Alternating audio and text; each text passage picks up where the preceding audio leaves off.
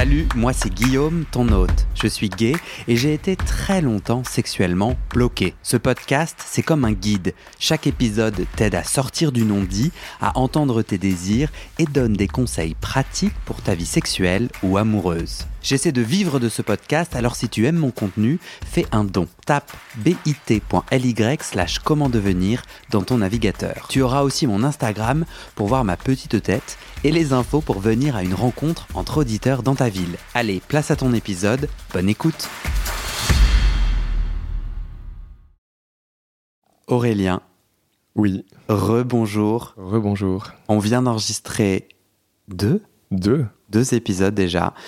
Le premier sur les hémorroïdes, le deuxième, la première partie sur la sodomie. Nous sommes dans la deuxième partie sodomie. Tu es proctologue spécialisé dans la santé sexuelle anale. Tu es un des rares. Je sais que tu n'aimes pas que je dise ça, mais tu m'as convaincu.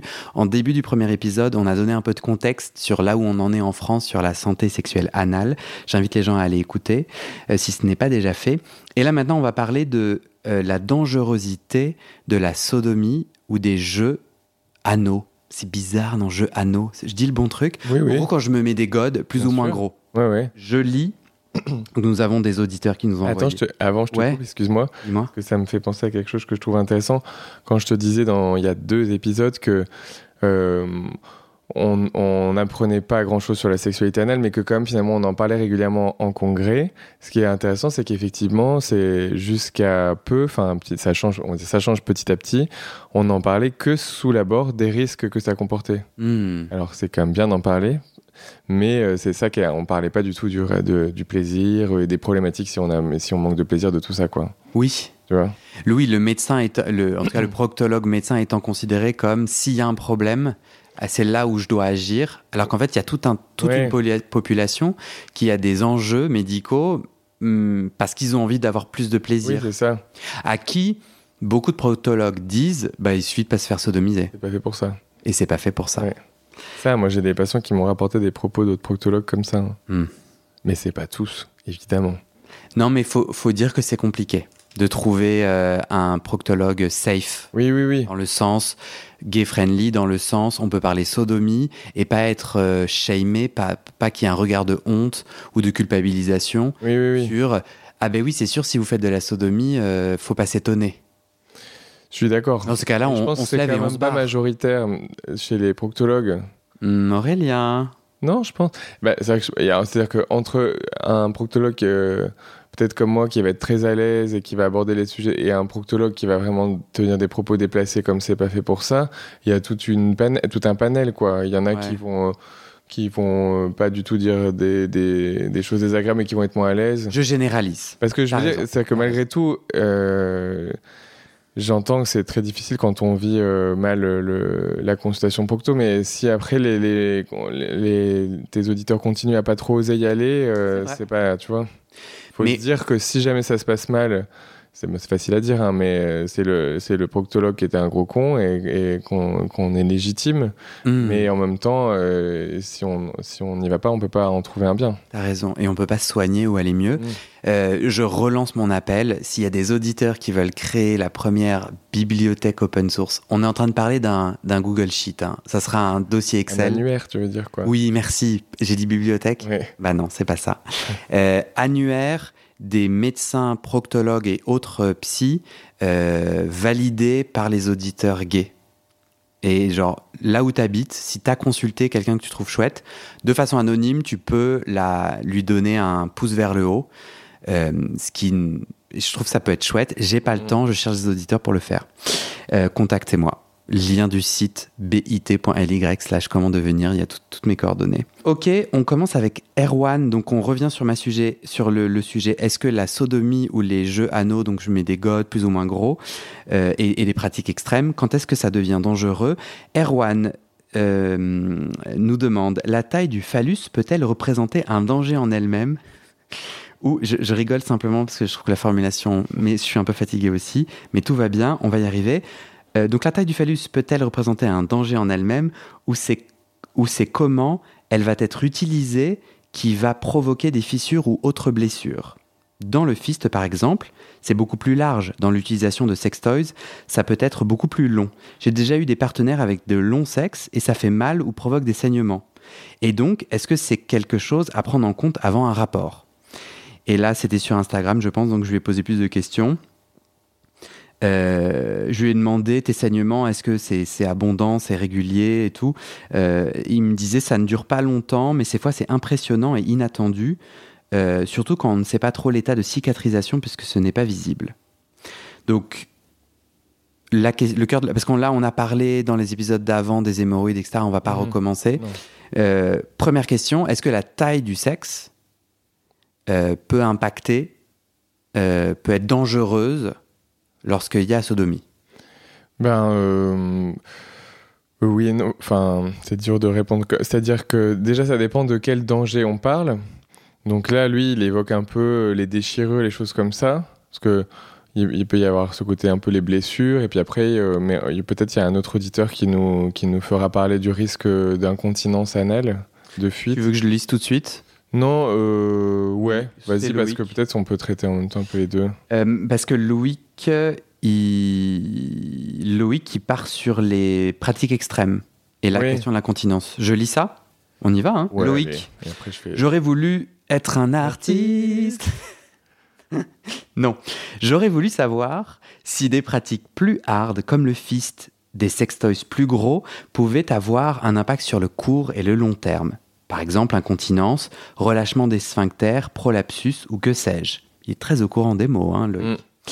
Et jusqu'où on peut aller en se garantissant pas ou peu de conséquences. Encore merci pour tes podcasts qui m'accompagnent sur la route et dans mes réflexions. Et là, je lui ai demandé plus de, détails sur la taille des objets. Je sais pas, j'ai essayé d'enquêter et tout pour t'apporter toutes les ah infos. C'est vrai, on savait plus c'était des centimètres. Oui, c'est ça. Pour le moment, les jouets avec lesquels je pratique vont jusqu'à 7,6 cm de diamètre. Hubbs qui nous avait envoyé 7,6, on était à 7,6 mètres. non. Loïc et non, et dans le centimètre. Bon, évidemment, cette taille ne rentre pas en un claquement de doigts, mais disons que je ne souhaite pas avoir des séquelles X ou Y. Pour le moment, après plusieurs jours sans pratique hard, hormis l'impression qu'une pénétration classique rentre beaucoup plus facilement, voire même sans préliminaire, je n'ai pas noté de grandes modifications, je pense. Aussi, quand je regarde mon petit trou, je vois qu'il est quand même plus distendu. Mais je pense que l'intonation que je donne influence quand même pas mal. Mais je pense que la question provient davantage d'une crainte de modifier mon corps et d'avoir des problèmes de santé dans un futur plus ou moins lointain. Oui, donc lui, je pense qu'il. Parce que l'incontinence anale, c'est aussi un tabou tel que souvent on, le la nomme pas comme ça, mais je pense que c'est peut-être ça dont il parle en partie. Il l'a nommé, hein, au début. Et à la fin, tu vois, il reste un peu. Mais oui, oui. Ouais, bah on y va. Donc, alors, le. Avec, euh, donc, sur le risque de blessure, un peu plus le premier commentaire. Euh, c'est sûr qu'en soi, euh, c'est plus la façon dont on pratique, puisqu'il dit bien on arrive à faire des fistes sans se blesser. Donc, vraisemblablement, l'anus peut avoir une capacité à se dilater très importante. Donc, ça va être comment comment c'est progressif, comment c'est lubrifié, comment c'est consenti, tout ça. Et presque on revient au 4M de l'épisode précédent. Oui, voilà. Que les gens pourraient aller écouter. Exactement. Après, il y a aussi des cas, c'est très rare un peu, je sais pas, j'avais lu aussi encore un autre euh, commentaire, mais je sais plus si on va le redire, mais bon, je en parle là. Ouais, bien sûr. De perforation euh, oui. du... The room. Ouais, voilà. Les pratiques qui peuvent provoquer une péritonite? Oui. Quelles sont-elles? Ben ça, alors bon, ça c'est des cas euh, un peu de, chasse, hein, c'est rare, mais heureusement. De chasse? Non, mais en, oui, en, on va à l'hôpital quand il y a des, des des, des, cas très, très, très rares comme ça euh, qui peuvent euh, prêter à rire euh, de façon inadaptée, bien sûr, de l'extérieur, une, une, perforation sur une pénétration ou un corps étranger qui est resté coincé. c'est on appelle ça un peu les cas de chasse, quoi. Ouais. Très rare, en fait, de se, réellement de se perforer. Oui. Mais si ça arrive, donc en fait, c'est, ça va être plutôt le, le, le, la fin du mouvement de la pénétration, c'est-à-dire le bout du pénis qui va aller taper dans le haut du rectum et à ce moment et qui va au point que ça va déchirer. Donc euh, logiquement, c'est un pénis long face à face à un petit gabarit et, et en étant trop bourrin quoi. Après euh, c'est des c'est un peu du bon sens mais au final euh, c'est quand même très rare mais si si ça arrive, on on voit des cas des fois de perforation comme ça et donc du coup ça ça perfore l'enveloppe qui est autour des intestins qu'on appelle le péritoine et après ça entraîne une infection qu'on appelle la péritonite. D'accord. Donc ça, euh, il faut essayer de, de rester à peu près délicat. Et... Le fist. Moi, Alors- je connais euh, quelqu'un euh, qui pratique le que j'aime beaucoup, qui pratique le fist régulièrement. Euh, le fist et les dangers du fist, et notamment autour de l'incontinence. Ouais, alors, bah, et juste, bah, alors le fils, ça peut aussi faire euh, des, per- des perforations parce que comme ça remonte euh, même au-delà de. Parce que tant qu'on est dans le bas rectum, etc., on est en dessous du péritoine, ça peut pas faire de, de perforation de péritonite. Mais c'est quand ça remonte plus haut que ça peut. Donc c'est le cas aussi, évidemment, du fist. Après, donc, l'incontinence anale. Donc l'incontinence anale, c'est. Il y, a, il y a très peu d'études, mais donc moi justement, je disais dans un précédent épisode que j'avais pu faire une étude à l'aide d'un collègue proctologue et puis euh, aussi de plein d'autres personnes euh, et à l'aide de Santé publique France. Attends, faut que je boive, j'ai un peu d'eau. Je sentais un petit grain dans ma gorge. Euh, donc on a pu faire une étude, euh, euh, participer en gros à une étude que fait Santé publique France sur la santé sexuelle des HSH, des hommes qui ont des relations sexuelles avec des hommes. Ils font ça en ligne tous les deux ans. Et on a le droit de rajouter une question, c'était est-ce que vous avez eu des fuites dans le mois après une pénétration? Des fuites Fuites. de sel ou de gaz involontaires. Des fuites de sel. On n'a pas dit de gaz parce que sinon c'est- le il y en bordel. a trop. Ok. Et euh, plus de 20 000 euh, participants, donc euh, quand même beaucoup de monde, c'est Ouais. la force de l'étude. Et en gros, ça disait que au global, les gens qui sont sodomisés euh, un mois après une sodomie, euh, il y en a pas plus que la moyenne qui ont une incontinence anale. Première info, est-ce que c'était est-ce que la sodomie euh, crée de l'incontinence? Donc euh, plutôt non. Mais par contre, il y avait des facteurs où on trouvait plus d'incontinence Ouais. c'était euh, j'allais dire évidemment mais on, pensait quand même on, est, on, est, on était quand même assez content de pouvoir prouver parce que ça, ça nous semblait une évidence je vais dire après pourquoi hein, c'est sans jugement mais il y a le fist le chemsex qui sont responsables euh, d'incontinence anale alors encore une fois la limite c'est un mois après hein. donc euh, parce qu'on on va en parler on sait pas dire si ça va être pour toujours ou pas hein. Mhm. Mais en tout cas, un mois après des, des pratiques de fist, de chemsex ou des pratiques de sodomie euh, plus standards mais fréquentes, c'est-à-dire plusieurs fois par semaine, euh, il y avait euh, plus d'incontinence anale que, que la moyenne. Je disais génial, je trouve ça génial. L'étude, je trouve ça chouette Ouais. qu'on qu'on- qu'on ait des infos euh, Mais ouais, ouais. terrain de la réalité. Donc la réponse c'est oui, les pratiques extrêmes peuvent, peuvent Hmm. Euh, générer plus d'incontinence an- Ouais, euh, anale. C'est-à-dire, c'était Et même la 10%, sodo- quoi. Ouais, Des, des gens. euh, parce que plus la, de la- 10% ouais, parce des que gens la- pratiquants ont des incontinences un mois après, ouais. un mois après. Alors que sinon, l'incontinence, c'est plutôt euh, 5-7%, quoi. ok. Donc ça devenait significativement plus élevé. Ça, ça peut paraître pas beaucoup, mais. Ouais. Mais- Et après, ce qu'on. Ce qu'on attends, et, et Ouais, même pardon. sodomie plusieurs fois par semaine, Fréquent- ouais, trop, Fréquente fré- trop fré- enfin, fréquente, ouais. fréquente, c'est plus de trois fois par semaine? Vous avez mis un- euh, c'était pas assez précis pour le dire, Ok, parce que c'était les questions de, qui étaient déjà définies à l'avance. d'accord. Et ça, euh, ils sont eux aussi à 10% de Ouais. de, de, en tout cas, euh, ils rentrent dans, ce, dans ces gens qui ont plus d'incontinence Oui, voilà. après Mais un c'était- mois. C'était plus important euh, pour Fist et, et Chemsex. D'accord, c'est clair. Et euh, donc, euh, alors Fist, effectivement, c'est vrai que quand on voit des, on voit des patients, euh, plutôt 50-60 ans, euh, qui ont pratiqué du Fist longtemps dans leur vie, c'est vrai qu'ils ont des anus très, très, très, très peu serrés, quoi, même spontanément ouverts, quoi. Donc on n'est pas étonné, et c'est sûr que le- en, pro- en tant que proctologue, on peut pas recommander cette pratique. Du coup, enfin, elle paraît quand même un peu excessive. Même si après, il y en a plein euh, qui en pratique s'en plaignent, enfin, se plaignent pas de ça. hein, donc c'est toujours euh, Ouais, bien sûr. effectivement difficile de, de- de préciser à quel moment c'est du jugement, tout ça. Bien sûr. Idem, euh, idem sur euh, l'étude. moi, j'ai jamais entendu parler de ça. Enfin, Mm. dans, dans le podcast depuis les deux ans et demi. ça veut pas dire que ça n'existe pas, hein, Mm, mm, mais, mais l'étude, c'est pas, c'est pas euh, si tu pratiques la sodomie hebdo euh, plusieurs fois, t'es sûr d'avoir de l'incontinence. Oui, non, complètement. La chance d'avoir de l'incontinence est plus élevée. Ouais, Et parmi les gens c'est un qui facteur de risque, quoi. Ouais, et parmi les gens qui ont répondu au sondage, on n'a aucune idée de comment ils pratiquent quelle sodomie. Euh, Eh ben, on avait la fréquence dans le mois précédent, quoi. Oui, mais en fait. euh, Non. euh, Bah après, si, bah t'avais ceux qui, il y avait, il y avait les questions. euh, est-ce que vous pratiquez le fils, est-ce que vous avez pratiqué le fils, le chemsex? Ok. Ah, Un peu ça, quoi. Ah ouais, bien sûr. Il y avait BDSM aussi.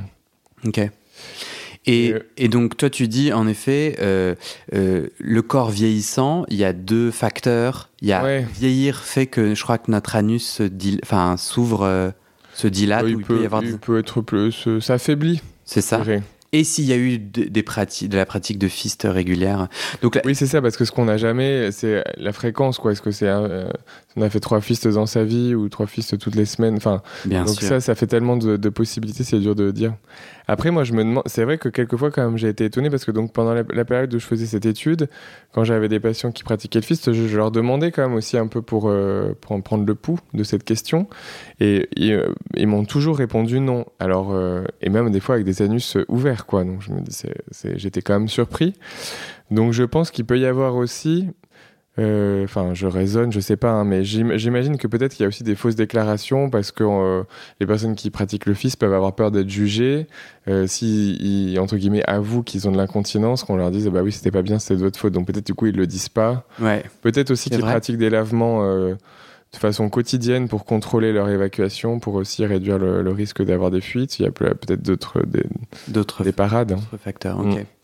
Donc, à la question, euh, on, on met un temps le- les pratiques extrêmes de côté. Sur la sodomie, est-ce que la sodomie est dangereuse dans le sens euh, créer de l'incontinence? Globalement, Euh, non.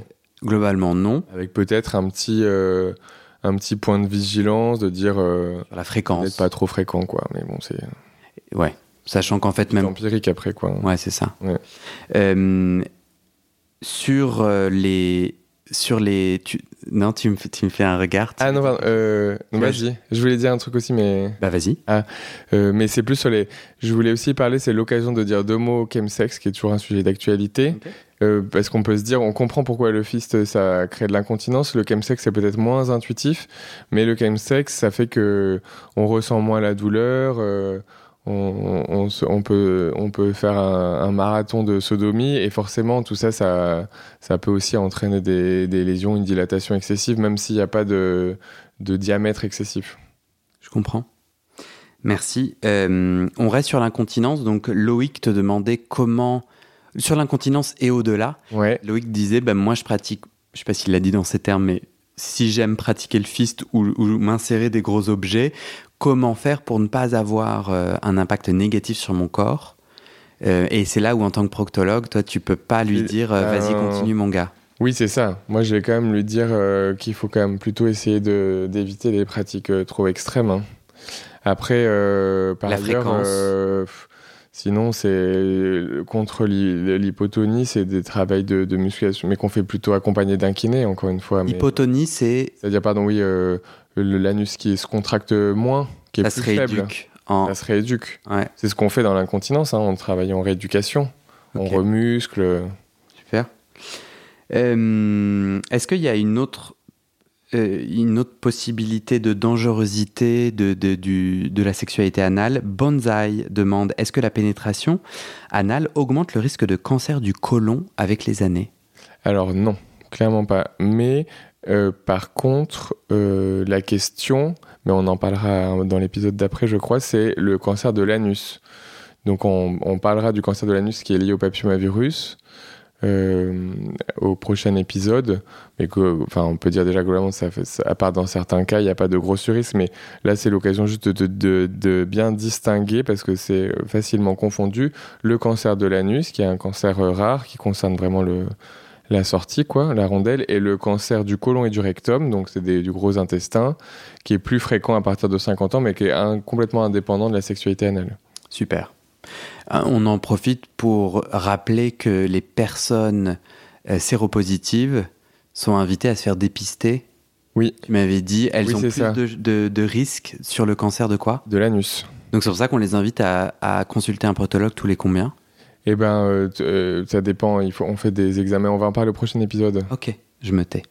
on passe au lavement. Oui. À moins que tu aies autre chose à dire sur euh, Sodo danger. Non, hein, on est bien. je pense pas. Bon, lavement, alors là, autant te dire que au temps où j'étais sur TikTok, avant d'être banni, parce que, parce que les, al- les algorithmes des réseaux sociaux pensent que je fais du contenu por- pornographique Ah merde. et donc me bannissent régulièrement. C'est pour ça que j'ai créé une chaîne WhatsApp où en fait je, je partage les coulisses de- de- du podcast. Je suis le seul à pouvoir poster et je, et je fais rarement des, des messages, mais quelques messages coulisses. Parce qu'il n'y a pas de censure des algorithmes et les gens peuvent aller trouver ça sur le site du podcast euh, que j'ai dit mille fois. Euh, donc avant d'être euh, d'être banni, j'ai buzzé sur la question du lavement et pareil l'algo l'algorithme a poussé ma vidéo et j'ai eu euh, 150 000 vues et des, centaines de commentaires avec plein de, gens qui me disaient se faire des lavements c'est forcément et toujours dangereux. Point final. Euh, donc là, je vais te demander quel est le danger des lavements? Euh, est-ce que Buffalo Bill demande est-ce que des rapports réguliers ordinaires ou sodomie, donc où je me fais des lavements, peut entraîner des troubles? Et par exemple, on, a des, on a des auditeurs euh, très très experts, Pointu, ouais. colopathie fonctionnelle. Donc, premièrement, est-ce que faire des lavements, c'est dangereux? Alors, euh, plutôt non. Encore une fois, euh, il n'y a pas beaucoup non plus d'études. C'est difficile d'avoir une réponse euh, euh, complètement scientifique, mais de, bon sens un peu déjà. Les lavements, plein de gens en font depuis très longtemps. On voit bien que ça pose pas de problème en général. Après, ce, qui, ce qui est bien, c'est de rester, je pense, sur le concept un peu de moi j'appelle ça comme ça puis il y a a pas que moi de douche rectale. C'est-à-dire l'objectif c'est juste de se laver le rectum et si on reste dans, dans ce cadre-là il n'y a pas de risque. Parce qu'après les risques ça peut être euh, euh, euh, bah, on peut se blesser en mettant la canule Mhm. Bon, comme, en, comme en mettant autre chose donc ça c'est hein, évidemment mais c'est bien de faire attention Bien sûr. on peut et on peut se blesser euh, si on met trop chaud, trop de pression, si on met des produits irritants dedans. Donc c'est là-dessus qu'il faut faire gaffe. Et notamment il y a, il y a une, je sais pas s'il faut appeler ça une pathologie, mais en tout cas il y a une il y a quelque chose qui s'appelle la clismaphilie qui existe. C'est quand on prend plaisir pendant les lavements. Euh, et donc, c'est pas forcément pathologique d'ailleurs, mais c'est juste que là, c'est peut-être une petite vigilance. Si on prend plaisir pendant les lavements, on peut avoir tendance, pour essayer de chercher plus de plaisir, à ce moment-là, à augmenter la pression, à augmenter le Ah, volume. Oui, Donc, euh, un point de, vigilance peut-être euh, dans ce cas-là. bien sûr. Euh, mais en soi, si on a du plaisir avec un petit lavement, c'est pas non plus gênant. hein. Donc, garder des lavements avec de l'eau. Euh, essayer de pas pas trop en mettre. Alors souvent on sait pas la quantité hein, parce que c'est avec Ouais. le, le pommeau de douche, euh, enfin avec le flexible de douche. Mais Je dis pas euh, de bêtises. Si je ne dis pas de bêtises, tu as écouté les épisodes de ce podcast Oui, sur le lavement tout à fait. que tu as validé. Oui, complètement, Je te remercie. complètement. Et Et, le- et il disait aussi d'ailleurs, c'est enfin c'était pas vraiment la question, mais Le docteur dans ces épisodes, ouais. Et je trouvais que c'était comme aussi bien de le dire, c'est que après c'est pas non plus, euh, il y a peut-être aussi un peu une injonction à faire des lavements Mhm. et c'est pas obligé, c'est-à-dire si on ressent le besoin, faut le faire, mais euh, ça sera jamais euh, complètement propre de toute façon cette zone-là. Et Si, on- si, c'est une contrainte et que faut, faut savoir que c'est- c'est pas obligé de le faire aussi. Le terme lavement est mal approprié parce qu'en fait, on ne se lave pas, on se rince Oui, et on rince. En fait, on, on évacue des, des morceaux de sel oui. qui peuvent être là, mais on lave pas parce que ce n'est pas sale. Bah si c'est sale, mais ça restera tout le temps. C'est, c'est- Ouais. Enfin, Bon. y, a- des. Mais j'entends ce Oui. que tu dis, ouais. En tout cas, les- parce que je pense que quand on, on utilise le terme laver, on a une attente. C'est pour ça que des gens Ouais, mettent du ça. savon. Ouais. C'est ça que je voulais dire, c'est ça. Oui, de toute façon, c'est peine perdue de vouloir euh, pas. rendre ça stérile, quoi. ou- Est-ce que euh, si je fais des, plusieurs lavements par semaine, euh, c'est un problème par rapport à moins de fréquence? Bah, a priori, je pense pas. Si... Après, donc, le... enfin, j'irais plutôt non, toujours dans les, dans les, dans les, avec les précautions que je viens de donner. Euh, après, euh, le truc, ça peut être de faire gaffe aussi à pas en devenir dépendant pour. euh, enfin, ça peut, ça peut entrer dans la constipation. Mhm. C'est-à-dire, finalement, on n'arrive plus à, à déféquer, à évacuer ses selles, à aller à la selle sans faire des lavements. Mhm. Là, il y a des gens qui développent, parce que ça, c'est fréquent par ailleurs. Et euh, du coup, le lavement, bah, ça aide, mais après, on peut peut-être en être dépendant et perdre. Enfin, moi, j'ai eu quelques patients comme ça qui n'arrivaient plus à aller à la selle autrement, et du coup, ça devenait gênant euh, aussi dans leur vie intime, parce qu'en fait, euh, ouais. faire un lavement, c'est pas toujours facile.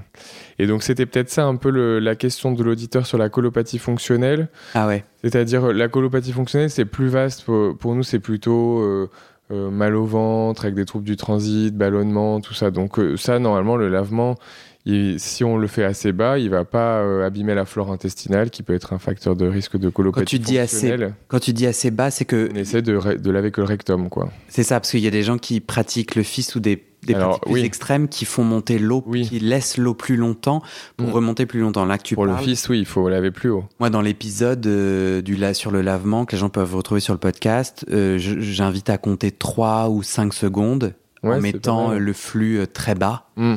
Et, mais bon, après, ça, c'est le ressenti de chacun. Ok, euh, tu peux continuer. Oui, voilà. C'est Après, faire des lavements plus, plus hauts, comme pour le fist, en... le fist, euh, par ailleurs, je le recommande pas, mais le lavement en soi n'a pas de risque. On le fait, nous, euh, pour des gens très constipés. Mais par contre, la répétition d'un lavement. plus qui remonte plus haut, c'est probablement pas recommandé. Donc ça n'entraîne pas la colopathie fonctionnelle. Non, ça n'entraîne pas la colopathie fonctionnelle. Kylian euh, demande euh, quelles sont les alternatives pour être propre et, donc parle de compléments, euh, de compléments alimentaires. Ouais. C'est pas vrai d'ailleurs, c'est pas Kylian, c'est M qui, qui, qui, qui, demande quel est ton avis sur les compléments de fibres en gélules ou autres pour faciliter le transit et le rendre plus propre. Et s'il le recommande, quelle marque préconises-tu? Il, te, il te parle à toi. Non, préconise-t-il? Lui, Aurélien, le, docteur.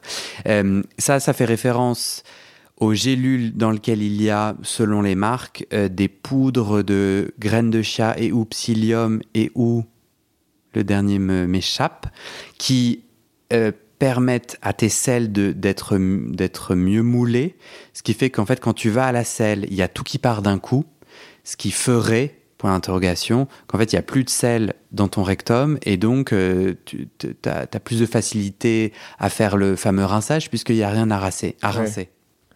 Bah, euh, donc, euh, comme je te, disais avant qu'on quand on a préparé, moi je connaissais pas ces gélules. Après, le, mais on, peut quand même carrément parler parce que c'est clair que l'apport en fibres, donc, mais déjà l'alimentation en premier lieu, euh, les fruits et légumes, les céréales complètes. Et ensuite, euh, on le trouve aussi, du coup, euh, le psyllium, ça s'achète aussi en, poudre ou en graines hein, dans les épiceries. Et puis, il y a aussi une catégorie de laxatifs qui correspond exactement à la même chose, qui sont les laxatifs qu'on appelle mucilage ou laxatifs de l'Est. C'est le, les marques principales, c'est Spagulax ou Psyllia. Et donc ça contient la, même chose. Et, donc l'objectif est le même. C'est euh, effectivement c'est des fibres qui vont donner de la structure au sel pour qu'elle soit bien rassemblée, bien moulée, mais pas dure et pas pâteuse. Donc ça, de toute façon, pour la euh, c'est très bon, c'est très bien, mais même indépendamment de la, de la sodomie en fait. C'est-à-dire que si on a des selles qui sont dures à évacuer, mm. qui sont pâteuses, etc., ça, c'est, ça qui, qui soulage. Et donc effectivement, ça aide à pas avoir des, des résidus quand on est après être allé à la selle. C'est et, et, CF, les hémorroïdes. Plus j'ai des selles bien moulées comme il faut, moins j'ai des hémorroïdes. Épisode on pousse. On pousse moins, euh, on n'a pas de sensation de plénitude, d'inconfort, de il en reste, je mhm. dois y retourner, euh, donc c'est que du positif. Moi j'aime. Oui, pardon. Ce que je disais sur les ces gélules, je connais pas peut-être qu'elles sont très bien, c'est juste. Euh, euh, moi, je, enfin, on a tendance à plutôt, à plutôt conseiller euh, d'aller en pharmacie plutôt que sur Internet parce que les pharmaciens, quand même, euh, leur job, c'est de contrôler la provenance des choses et sur Internet, ça, peut être coupé, ça peut être. N'achetez pas sur Internet. Mais j'entends que on peut, on peut ne pas oser aller chez les pharmaciens pour dire c'est avant la sodomie, j'ai envie de faire ça, etc. Mais bon après, il faut oser. Moi, j'ai une alternative, notamment, euh, et aussi pour les gens qui n'ont pas de pharmacien près de chez eux ou que sais-je. Euh, euh, c'est une opinion de quelqu'un qui étudie le sujet de la sexualité gay depuis deux ans, mais j'ai pas de compétences ou de formation particulière, hein, vraiment. Mhm. et, et, en tant qu'usager, je trouve que ces gélules, c'est beaucoup de marketing, c'est très cher. Ouais. Et en fait, ce qui est à l'intérieur, je l'achète dans n'importe quelle épicerie bio, parce que quitte à... blond psyllium blond. Graines de chia, graines de lin. Graines de chia, bah voilà. Et donc, bah, en plus, c'est bio. Alors, c'est plus ou moins cher, mais ça reste le produit pur. Oui, J'ai pas besoin qu'il soit en gélule. Il suffit que j'en prenne une cuillère ou que sais-je ce qui a marqué sur le paquet. Et ça marche bien. Et puis en pharmacie, ça, enfin, le, par exemple, le Spagulax, ça se prescrit, c'est remboursé, c'est le même objectif. Hein. Ok. Et c'est faut et donc faut oui, il faut pas hésiter en, même à son. Enfin, c'est c'est pas que euh, c'est un besoin de plein de gens, euh, même en dehors de la sexualité. Donc faut vraiment pas être euh, ouais. limité à oser en parler. J'ai aussi noté qu'en revanche, si je mange comme de la merde, il y a pas en fait c'est pas des poudres magiques. En fait, c'est avant tout une question d'alimentation, d'hygiène de vie. Donc en fait, c'est pas genre je mange n'importe quoi et que des féculents qui me constipent de ouf ou qui font que mes selles sont, sont, bi sont bizarres ou en tout cas pas. Bon, ben en fait, le petit homme va pas changer beaucoup. En tout cas, à, tester, je laisse les gens tester. Dernière chose, ne, à ne pas prendre en même temps que des traitements ah médicaux. Oui, parce qu'en fait, ça fait. Euh, ça fait un peu l'effet, euh, comme quand je dis souvent ça en consultation, euh, comme quand on transforme de la crème fraîche en panna cotta, ouais, ça fige un peu. Et donc, si jamais le, traitement euh, anti-VIH ou PrEP est en plein milieu, il va pas forcément être absorbé par le tube digestif. Donc, faut pas le prendre en même temps. Faut décaler peut-être d'une demi-heure, euh, voilà, ou carrément de 12 heures. Ouais, j'ai lu quelque part que on conseille 3-4 heures, mais oui, peut-être après c'est. Bon, les gens se. Oui. Génial. On termine avec la dernière question, sodomie, anus. Ma routine anus, point d'interrogation. Euh, routine, c'est, tu vois la référence et tout, tu sais, sur YouTube, les gens ils font ma routine make-up, ma routine maquillage, tous les matins. Bien la référence. Euh, comment prendre soin de mon anus et de mon rectum hors de la sodomie, si je la pratique et que je souhaite euh, que mon temple intérieur soit joyeux, prêt, disposé, disponible, en bonne santé? Est-ce que je mets ma petite crème de grand-mère? Donc moi, ma grand-mère, elle m'a toujours réparé les bobos avec l'homéoplasmine. Ouais. Euh, crème grasse. Euh, que... Et donc pour moi, cette crème, elle est magique. Ok? Après, ce qu'il y a dedans, j'en sais rien. Est-ce que, par exemple, je peux mettre ça sur mon anus ou un peu dans mon rectum en mode, euh, voilà, comme ma crème de visage? Bon, en tout cas, c'est sans risque. Hein. C'est un peu, enfin, la base de la de c'est un peu comme la vaseline. Hein. C'est un truc un peu comme ça gras. Euh, ben, donc déjà, euh, pourquoi bah, mettre des crèmes ou pas, faut voir euh, si on en ressent le besoin, si tout va bien, qu'il n'y a aucune plainte, de, on n'est pas obligé, quoi. Hein. Mais ça, ce qui, ce oui, la routine maquillage, c'est avant tout du marketing. Ouais, c'est ça. On t'impose un, un, besoin récurrent qui fait possiblement tu n'as absolument pas besoin de, Exactement. de te maquiller si Il y a plein de gens qui en ont pas besoin. Exact. Mais après, l'idée, l'idée globale peut-être, c'est ce qu'on ce qu'on voit volontiers, c'est des, des, anus, surtout la partie extérieure de l'anus, un peu sec, du coup qui peut un peu se déchirer si on tire. Ouais, donc c'est plutôt l'idée d'hydrater. Donc, euh, alors, et du coup, je pense les crèmes hydratantes, plus, plus que les, les vaselines, les trucs un peu gras comme l'homoplasmine, mais bon, comme on le sent, mais en, mettre un peu dès qu'on sent que c'est un peu sec, pas hésiter à masser pour que ça s'imprègne, parce que quand on laisse la, crème ou le gras un peu posé, après des fois ça peut être un peu, ça peut sointer, être un peu désagréable. Ouais. C'est ça qu'il faut pas hésiter à faire. Et cette crème, c'est quoi par exemple? Ben, La euh, crème visage, je peux me la mettre sur la Oui, oui, des crèmes hydratantes simples comme euh, Bepanthen, Cicalfate, Cicaplast, euh, où il y en a sûrement plein d'autres marques. Hein, ce... Je voudrais pas faire d'impair pour les autres crèmes, mais. Ok. Ok, je savais pas. Voilà. Très bien.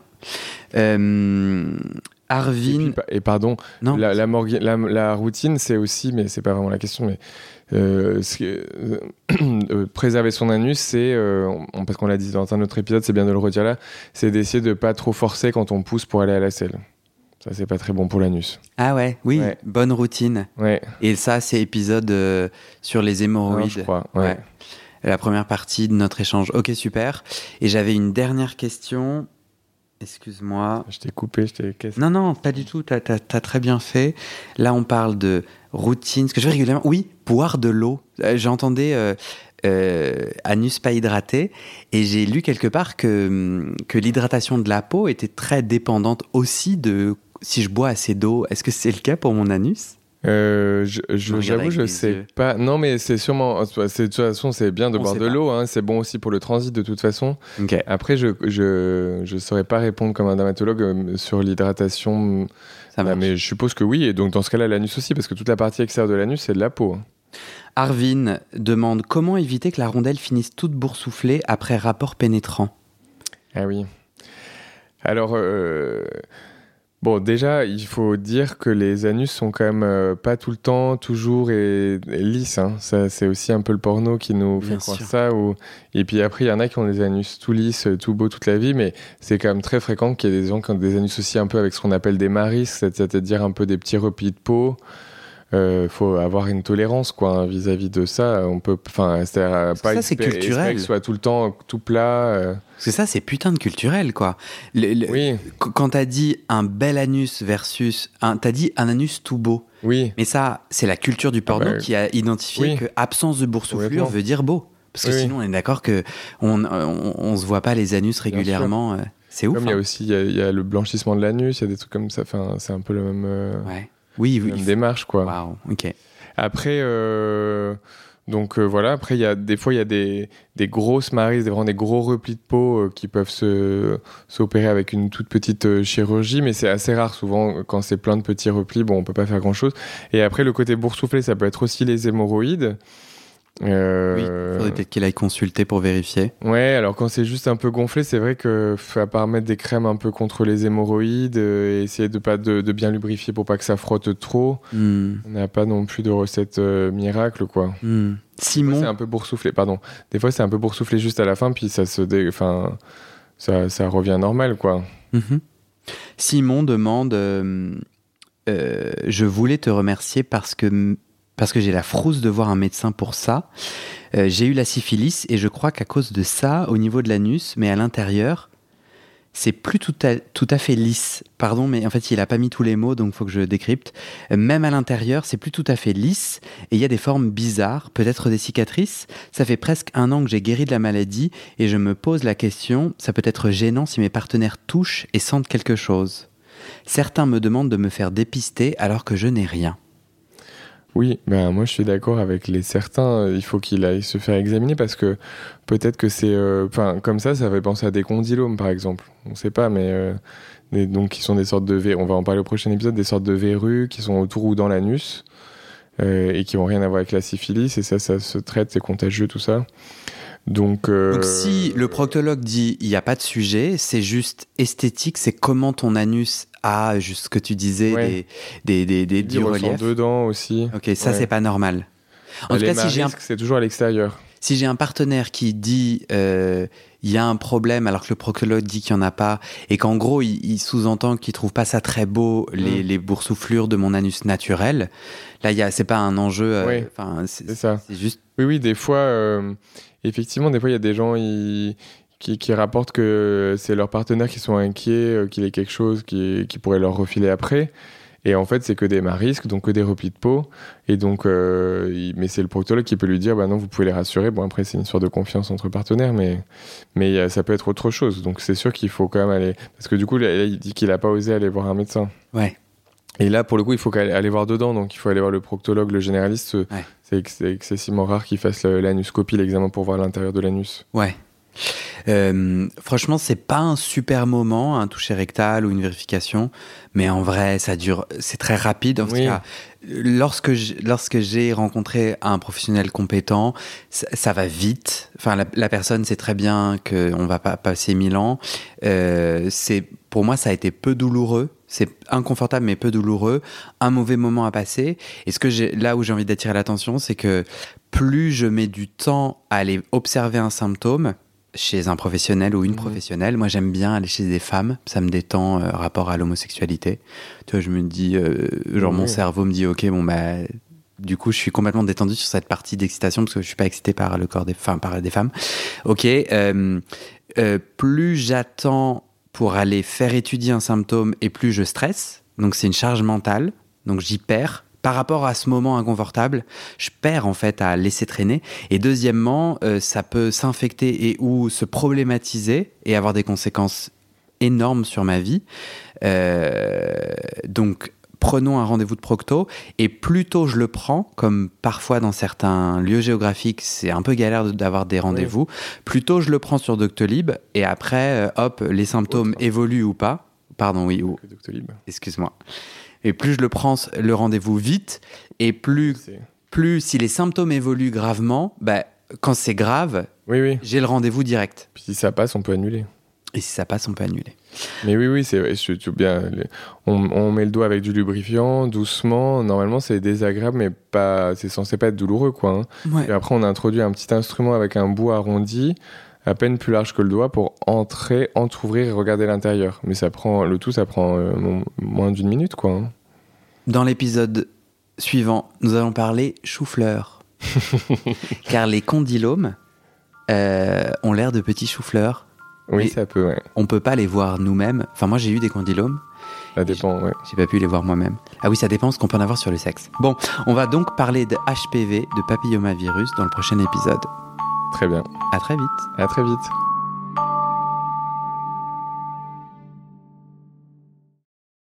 Et c'est la fin de cet épisode. Il y a plus de 130 épisodes à découvrir sur ce podcast. Ça fait beaucoup, alors je t'ai rangé les épisodes par thème. Conseils sur la sodomie pour ne plus avoir mal ou comment bien faire son lavement. Le BDSM, la bisexualité, couple ouvert ou exclusif, le racisme, le polyamour, etc. etc. C'est génial et c'est sur le site du podcast. Tu tapes bit.ly slash comment devenir dans ton navigateur. Ah, une dernière chose, ne t'en va pas, si tu aimes mon contenu et que tu veux que ça continue mais tu ne peux pas devenir un des 400 en me soutenant financièrement, tu peux m'aider en quelques clics. Écoute bien.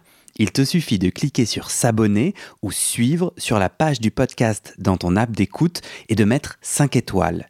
Ces petits clics qui te prennent 5 secondes, ça fait vraiment une grosse différence pour le futur du podcast. L'algorithme se met à pousser automatiquement le podcast à plus de gens.